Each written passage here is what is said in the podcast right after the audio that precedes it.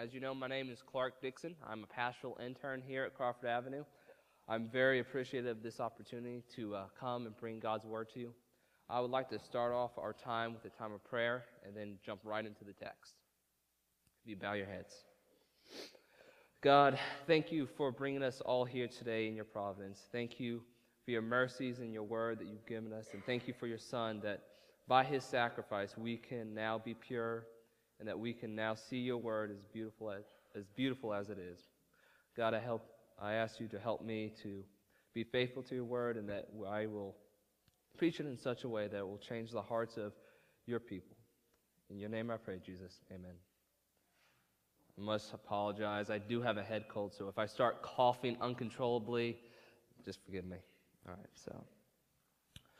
If you would turn to your Bibles uh, in Colossians chapter 1, verse 15.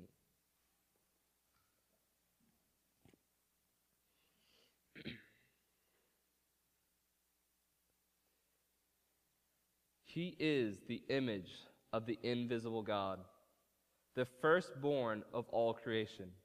For by him all things were created, and on heaven and on earth, visible and invisible, whether thrones or dominions or rulers or authorities. All things were created through him and for him. And he's before all things. And in him all things hold together. And he is the head of the body, the church. He is the beginning, the firstborn from the dead that in everything he might be preeminent. For in him all the fullness of God was pleased to dwell, and through him to reconcile to himself all things, whether on earth or in heaven, making peace by the blood of his cross. And you who were once alienated and hostile in mind, doing evil deeds, he is now reconciled in his body of flesh by his death in order to present you holy and blameless and above reproach before him, if indeed you continue in the faith, stable and steadfast, not shifting from the hope of the gospel that you heard, which has been proclaimed in all creation under heavens, and of which I, Paul, became a minister. Many things and many people in this world today claim to be supreme. In this media soaked culture that we live in, we are constantly told, buy this, watch this, wear this, vote for him, listen to this song, read this book. It really tells you how it is. Everywhere we go, messages scream at us. This is what's wrong with this world. This talking head has the answer to the world's problems. Hundreds of different points of view run in a rat race to gain our affections. They tell us we need to get back to the old way of doing things. I mean, that's really where we went wrong. We forgot where we came from. Some of us even said we need to get rid of those old ways so we can move forward. Some of us think our political system is the greatest form of evil on this planet. It is filled with lies and bribes. And surely, if we take back our government, things will get better. So, we prop up different candidates that we think are going to change things. And another point of view, or worldview, tells us that we just need to have our best life now. I mean, that's the point of life. So, with a smile on our face and a quick prayer to God, thanking Him that we weren't born on some other country across the ocean, we dive into stuff. A new car will make us happy. Having a better vacation with the family will make things better. And at the root of this is a worldview that we ourselves are to fulfill our desires. That's what should bring us happiness. We get caught up in a hamster wheel of constantly trying to keep up with all this stuff that was supposed to make us happy and fulfilled, and suddenly we realize all this stuff doesn't make us happy. So, wisely, unlike our government, we listen to Dave Ramsey and make sacrifices to get out of this snowball of debt. We tell ourselves, once we get out of debt, we will find peace. Fortunately, in our text today, the answer to all these questions are made clear to us. What is or who is the point of all of this? As we begin to look at our text, the way Paul starts it sheds light on his passion for this question. And I, I'm sure that in your life you've had conversation with somebody who just got engaged or married, We just had a marriage in our church yesterday with Cameron and uh, Mary. And probably, if you were to go to them right in about a week or so, not now, but in about a week, um, you would find Mary or Cameron saying something like this. You say, okay, so how's the weather? How's things going? This, that, and the other thing. And then all of a sudden, bam, Mary mentions that one person and she's off like a racehorse. She's oohing and awing how awesome Cameron is, how everything he says is just so funny, how, you know, he, they finish each other's sentences, and everything's just going great. And you start to see them float off into cloud nine right before you as you gag a little bit in your mouth. Now, now I probably shouldn't go too far because I will be much, much worse. Just ask any of my family. But in all seriousness, this is what Paul is like when he's in Colossians. Here, let's uh, begin in verse 9 in chapter 1. And so, from the day we heard, we have not ceased to pray for you, asking that you may be filled with the knowledge of his will and all spiritual wisdom and understanding, so as to walk in a manner worthy of the Lord, fully pleasing to him, bearing fruit in every good work and increasing in the knowledge of God. May you be strengthened with all power according to his glorious might, for all endurance and patience with joy, giving thanks to the Father who has qualified you to share in the, the inheritance of the saints in light. And he has delivered us from the dominion of darkness and transferred us to the kingdom of his beloved Son. Notice, Paul is talking about the Colossians. We have not ceased to pray for you. May you be strengthened with all power. He has qualified you to share in the inheritance of the saints in light. He has delivered us from the dominion of darkness and transferred us to the kingdom of his beloved Son. Paul here is describing what God has and is doing for Christians. And just like in our conversations with the newlywed, Paul mentions that one person who is the cause of all these great joys. Here, let's start back in verse 13. He has delivered us from the dominion of darkness and transferred us to the kingdom of his beloved Son. And Paul mentions that Son, and boom, he is off like a racehorse. He is the image of the invisible God, the firstborn of all creation. For in him and by him all things were created in the heavens and on earth, visible and invisible, rather thrones or dominions or rulers or authorities. All things were created through him and for him, and he was before all things. And in him all things hold together. And he is the head of the body of the church in the beginning. whoa, whoa, whoa, Paul, slow down. There were times in my preparation for this sermon, I felt like I was drinking from a fire hose. I mean, I, I couldn't take it all in. It was like Paul could not say it faster or with more passion. In this beautiful passage, the Holy Spirit, by Paul, is telling us what is the point of the letter. To get a sneak peek, let's look down at verse 18. And he is the head of the body, the church. He is the beginning, the firstborn from the dead, that in everything he might be preeminent. This life altering statement is the reason why Paul is writing this letter. Jesus Christ is the preeminent one. For those who may not know, the word preeminent means here the highest ranking. There is no one higher. In layman's terms, he is the top dog. Now, many, many pages have been written to delve deeply into this passage of Scripture throughout church history. But um, with our time today, let's just look at three ways Christ is preeminent. First, number one, he is preeminent as creator, God. Two, he is preeminent as powerful ruler. And three, he is preeminent as reconciler. All right, so again, he is preeminent as creator God, he is preeminent as powerful ruler, and preeminent as reconciler. So, number one, if you have ever had a Jehovah Witness, has anybody ever had a Jehovah Witness come to their uh, door and t- tell them and witness about their God? Whoa.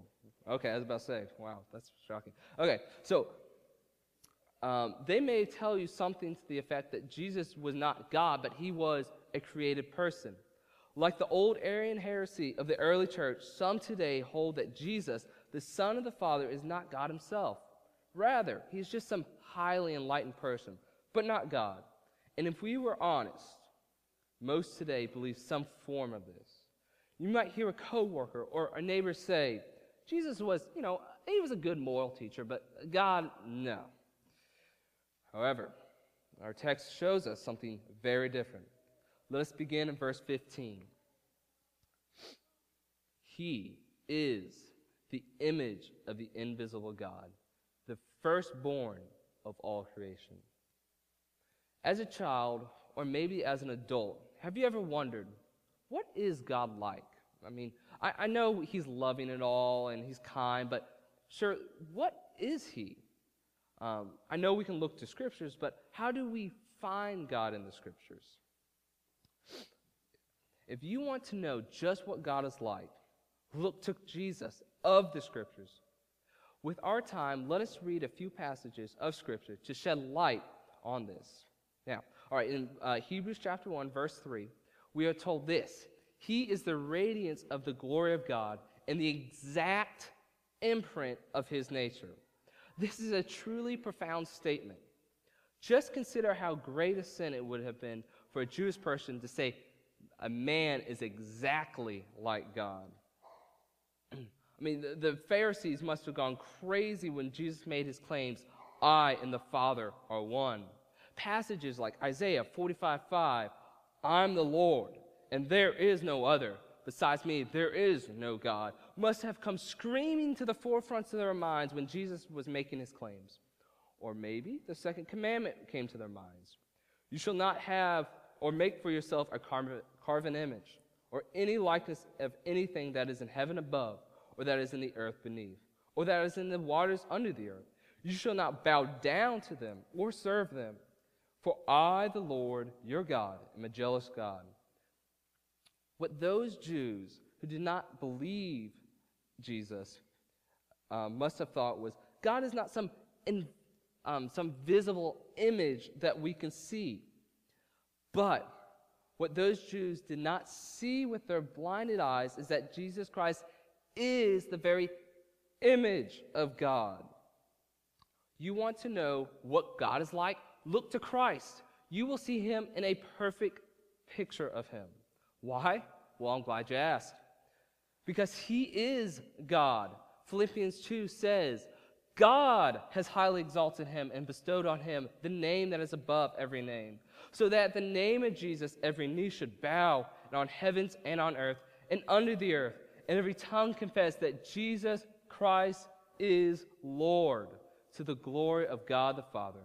Now, isn't it interesting that the very thing the second commandment commands us not to do to false idols, you shall not bow down to them or serve them, is the very thing that all creation will do at the end of this age to Jesus. Folks, our Lord Jesus is God. But uh, oh, the critic comes right back in this text and says something to the effect it seems to me that there is a contradiction with this verse. In verse 15, we read that Jesus is the firstborn of all creation. And the argument goes if Jesus is the firstborn, he must have been a created being. Now, very, very briefly, there are two ways that the term firstborn is used in Scripture. First, you can use the firstborn in a physical way. Jacob was not born before Esau. But there is another way. In Psalms 89 27, this term firstborn is used. And I will make him the firstborn the highest of the kings of the earth. In Psalms 89, the immediate meaning is that is a song about King David. Now, we all know that David was not the firstborn, but God gave him the rank of a firstborn. He was the head honcho. He was the king of Israel. And this is the meaning of the term firstborn in verse 15. Jesus is the head honcho. He ranks number one. And since Christ is the highest ranking of creation, it only stands to reason that Christ is the creator of it. Look down at verse 16 in our text. For by him all things were created in heaven and on earth, visible and invisible, whether thrones or dominions or rulers or authorities. All things were created through him and for him. Now, quickly, it would be logically impossible for Jesus to be part of creation. Because if he was part of creation, he could not create himself. And I know that's a bit of a noodle cooker, but what I want you to see is throughout Scripture, God is clearly the one who made all things. Genesis 1 1 proclaims, In the beginning, God created the heavens and the earth. John chapter 1, verse 1 through 3 says, In the beginning, God created the heavens and the earth. I'm sorry. In the beginning was the Word, and the Word was with God, and the Word was God. He was in the beginning with God, and all things were made through him, and without him was not anything made that was made. Jesus is the creating person of the Trinity that creates all things. And the text also goes on to tell us why he made all things. Look down at the end of verse 16. All things were created through him and for him. Church, we must get it into our minds that all things were created for Christ. The heavens, this earth, the flowers of the field, your children, this country, and yes, even Satan himself was created for Christ and his glory. Christ is the point of all things, and he's the creator God of all things, and he is the highest. Now, moving on to our second point. He is preeminent as powerful ruler. Now, y'all who may be my age or a little bit younger may have played the game Zoo Tycoon. In this game, you, may, you play as a zoo designer. You create animal exhibits, you lay out your park, you uh, even de- decide how much you're going to charge people to come into your park. You decide how much you're going to charge for a hot dog. Now, there may be some of you here that have played that game who built a line exhibit right in the middle of the park and broke down the fence just so you can watch all your guests run out like crazy out of the park. Now, the point of this is that in this game, you control whatever happens in the zoo. By the click of the mouse, you brought chaos or order into the world that you controlled. Basically, you ruled it. Now, Christ is much more powerful than that. Go back to verse 17. And he is before all things. And here it is. And in him all things hold together. As I hinted before, Christ is before all things. There was nothing before him. He was he has existed eternally. And this is yet another affirmation that Christ is God. But what I want us to zero in on is on the second half of this verse. Many of us probably have been in a workforce or at some time or maybe some kind of organization. And, at, and in these uh, organizations, there may be this one person that holds it all together. I mean, you guys know what I'm talking about. You may be this person. This is the kind of person, or guy or girl, that we go to when things go bad. Everybody turns to him. This person is often the one that picks up the slack. Maybe you are this person. And if this person was to leave, the whole thing would come crashing down. Well, we see something similar to this in the passage. Here, look at verse 17. And in him, all things hold together. Why does the world keep going on? It seems that at any moment, this world could break out into World War III. I mean, just look at nature itself. We know with modern science that the whole universe is so perfectly fine tuned that if the strength of gravity or, or, the way atoms interact with each other was just a tiny, and I mean a tiny bit different, this whole universe would explode and we would be gone in an instant. But oh, Christ has a better plan for us. Turn to Hebrews chapter 1 and look at verse 3 with me.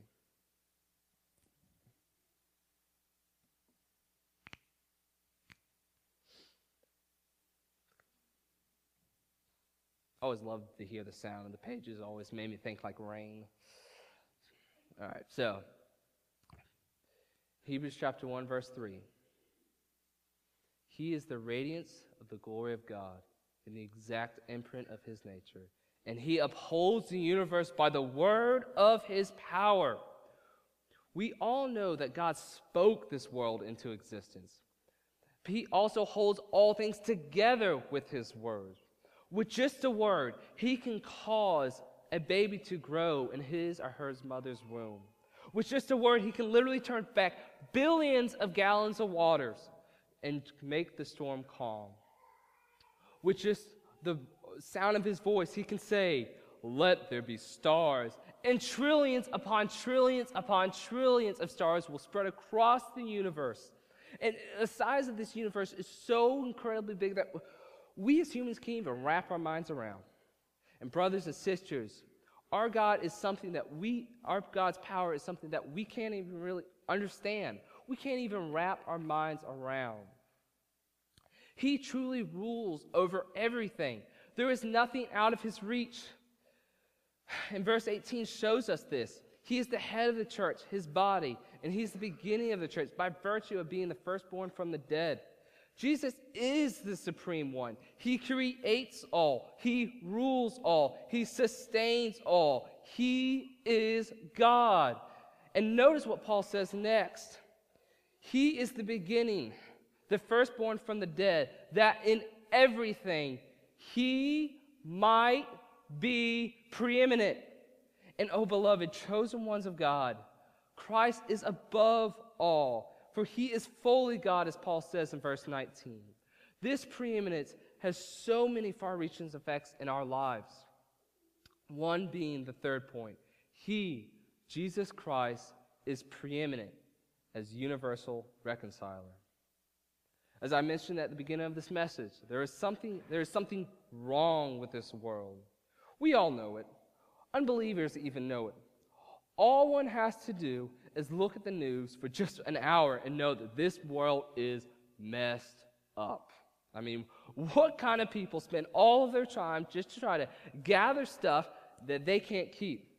We look at the world and we see almost nothing but evil. Mothers and fathers killing their own babies, men going after men and women going after women. Lying and just saying the right thing is now acceptable to get into office. We see big fat countries pushing themselves uh, on little countries just to get what they want. We see unjust wars that murder millions, people of every walk of life disregarding the commands of God to take care of this earth, government imposing unjust laws on its people just to control them. People lie, they cheat, they steal, they even profane the Lord's name, they slander each other. In just a few words, the world is self centered they are constantly just trying to fulfill their own desires. And nothing is going to stop them. But there is something wrong with this picture. There's something missing. Where are we in this picture? I mean, yes, all the day long we can point to this world and just how bad it's getting. But Scripture paints a picture for us that is much deeper and much darker. Ephesians 2 says, And you were dead in your trespasses and sins, in which you once walked, following the courses of this world, following the prince of the power of the air, the spirit that is now at work in the sons of disobedience, among whom we all once lived, in the passions of our flesh, carrying out the desires of the body and the mind.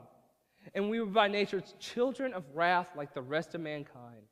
Romans 3 proclaims, None is righteous, no, not one. No one understands, no one seeks for God. All have turned together. They have, not be, they have become worthless. No one does good, no, not even one. Their throats is an open grave. They use their tongues to deceive. The venom of asp is under their lips. Their mouth is full of curses and bitterness. Their feet are swift to shed blood and in their path is ruin and misery. And the way of peace they have not known. There is no fear of God in their eyes. Then just look down at verse 21 in our text. And you, who once were alienated and hostile in mind and doing evil deeds, listen before Christ, we were not merely apathetic towards God, but we were completely and totally His enemy. Steven Lawson once said in a sermon At the heart of the human problem is the heart of humans. The problem is not merely what's out there and what we see on TV and what we see in the culture, but the problem is mi- primarily what's in here. It's our hearts that the problem. We do not put Christ as preeminent. We, more than anybody else, need desperately to be saved. And oh, that is where Christ and his preeminence and reconciliation comes in. Now, reconciliation, for those who may not know, is that God is making us right with him. Humanity has fallen, and with us came down creation. Thus, Christ the Redeemer came into this world to change that. Verse 20 speaks, and through him to reconcile to himself all things, whether on earth or in heaven, making peace by the blood of his cross. In Christ's redemptive work, he is not only saving us, his people, he is redeeming creation. He is bringing about the new heavens and the new earth. Roman 8, Romans 8 tells us that creation was subject to futility at the fall in the garden, and this creation will be set free from the bondage when Christ comes back. But, oh, brothers and sisters, what we really need to grasp, what God is telling us here in the passage, is that we ourselves are in bondage. Verse 21 makes that clear. Our Lord tells us in the book of John in chapter 8 that we were enslaved to sin. All are enslaved to sin. And each and every one of us deserves the wrath of God. But oh, glory, God in His love sent His Son who lived a perfect life, fulfilled the law that we could not fulfill ourselves. And He, the Supreme One, went to the cross and took on the wrath of God for us. He stood in our place, and He is the one that spoke all things into exist- existence, is the same one who was on the cross and said, It is finished. His blood has made perfect peace with the Father for us, His sheep. And listen, His preeminent blood is so completely powerful so completely complete that it can and will wash away any blood off your hands if you turn to Him by the gift of faith. Your guilt, your shame, your sin was placed on Him. Christ, who created all and who rules all, will save all of His people. Not one will be lost. John 6 39 proclaims to us, and this is the will of Him who sent me, that I should lose nothing of that he has given me, but raise it up on the last day. Whether you are a believer or not, I beg with you, I plead with you, do not shake your fist at God and say, My sin's too great to be saved from. I am too far to be redeemed. I tell you this now with the authority of Scripture that Christ, the preeminent one, is greater than your sins. And, brothers and sisters, do not tarry in confessing your sins to the Lord. You who are struggling right now over this Christ, don't wait, for his just wrath is coming. And oh, turn to him. Turn to him in repentance and faith. As this message comes to a close, we all need to meditate on this beautiful truth found in our passage today. Our Creator King, who has accomplished our salvation, is truly supreme. He is the point of everything. He is the answer to the world's problems. Therefore, how is He preeminent in your lives? Do you make your life's decisions in such a way that you want to proclaim Christ? Fathers, do you go to work and come home to your family every day for His glory? Mothers, is your day centered around Christ's preeminence? Do you, children, obey your parents so you can obey Christ? Do we take Dave's Ramsey's course on getting out of debt just to get out of debt? Or we Or is it because we want to live more for Him? Those of us who are not married, do we use the time to please ourselves or do we try to run after Him who will please our soul? Do we come to our church, Crawford Avenue, so that we can lift Him high? Do we bear with each other patiently as we work together and wait for this church to be organized? Do we open our checkbooks in such a way that we say we want Christ to be reigning over Augusta? Each and every area of our lives should be conformed in such a way that all that we do is because of Christ. Maybe a more pointed question How do you honor Him in your suffering? There are many here, and many who may be listening to this message, who are going through nearly indescribable, indescribable suffering. There are those who are grieving and are still carrying the scars of losing a child. You may be suffering from a great physical pain, and you are wondering to yourself, God, why won't you take this pain away from me? There are those who are suffering through deep and dark depression, who think they cannot even get out of this cage. There are those who are struggling and dealing with the unnatural pains of loneliness. We don't have time, but this is where Paul goes next in our passage. He rejoices in his suffering because through it, he shows a greater display of Christ's glory. Brothers and sisters, our sovereign God is using all things for our good and his glory. And what we need to come to understand is that he is giving us suffering so that we can have the great blessing of seeing Him more in our lives and showing it to others. Please don't waste your God given suffering. Use it to run to the foot of the cross. Use it to cling to Him tighter. For this light and momentary affliction is preparing for us an eternal weight of glory beyond all comparison. no, I'm not saying any of this because I'm better at this. I need more grace, and I promise you, I need more grace than any of you. I don't know about you, but my prayers are often God, I just want to want you more. There are sometimes that I have overwhelmed with the burden of my apathy towards my God. It brings me to the pit of despair. But in a recent book that I read on Christian meditation by David Saxton, I ran across a quote that helped me lift this burden off my shoulders. On page 118 of Saxton's book, he wrote, To overcome the busyness that results in a failure to meditate, one must be honest about what is more important to him. Why does a person find time to watch a two hour movie and yet not find time to read God's word and meditate upon it?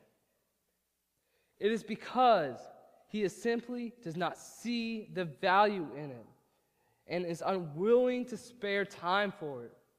Thus, the way to overcome excuses is to admit to the Lord that He does not retain first place in our lives. As Proverbs 28 13 counsels, He that covers his sins shall not prosper, and whoever confess and forsaketh them shall have mercy. The initial way to correct this lack of biblical priorities is to recognize it as sin of neglect and ask the Lord's forgiveness and help. My prayer is that I myself and all of you lean on the Lord. We need God in this endeavor to honor Christ in our lives. We need supernatural help. It's not something that we can cook it cook up in ourselves. And I pray that God will continue to work in our hearts as we confess our sins. So that on that day, when we see Him face to face, and will be holy and blameless, and as we are there, we cry out, All I have is Christ. Would you bow your head in prayer? God, thank you for your word that you've given us, and thank you for your Son, who is preeminent over every square inch of this universe. God, we live in such a time that pulls us away from Christ. God, why do we settle for such little trifles? Why do we think that we can find happiness than anything else than you, God? We ask you by your power that we will see you more clearly, that, uh, that you, through our lives, will come more real to us. We ask for your Spirit that He will heal us, would transform our lives in such a way that all we do have is Christ. And God, I ask that you will bring us your knowledge, bring us your wisdom, that we can come and obey you, God, and honor you as preeminent. In Christ's name I pray. Amen.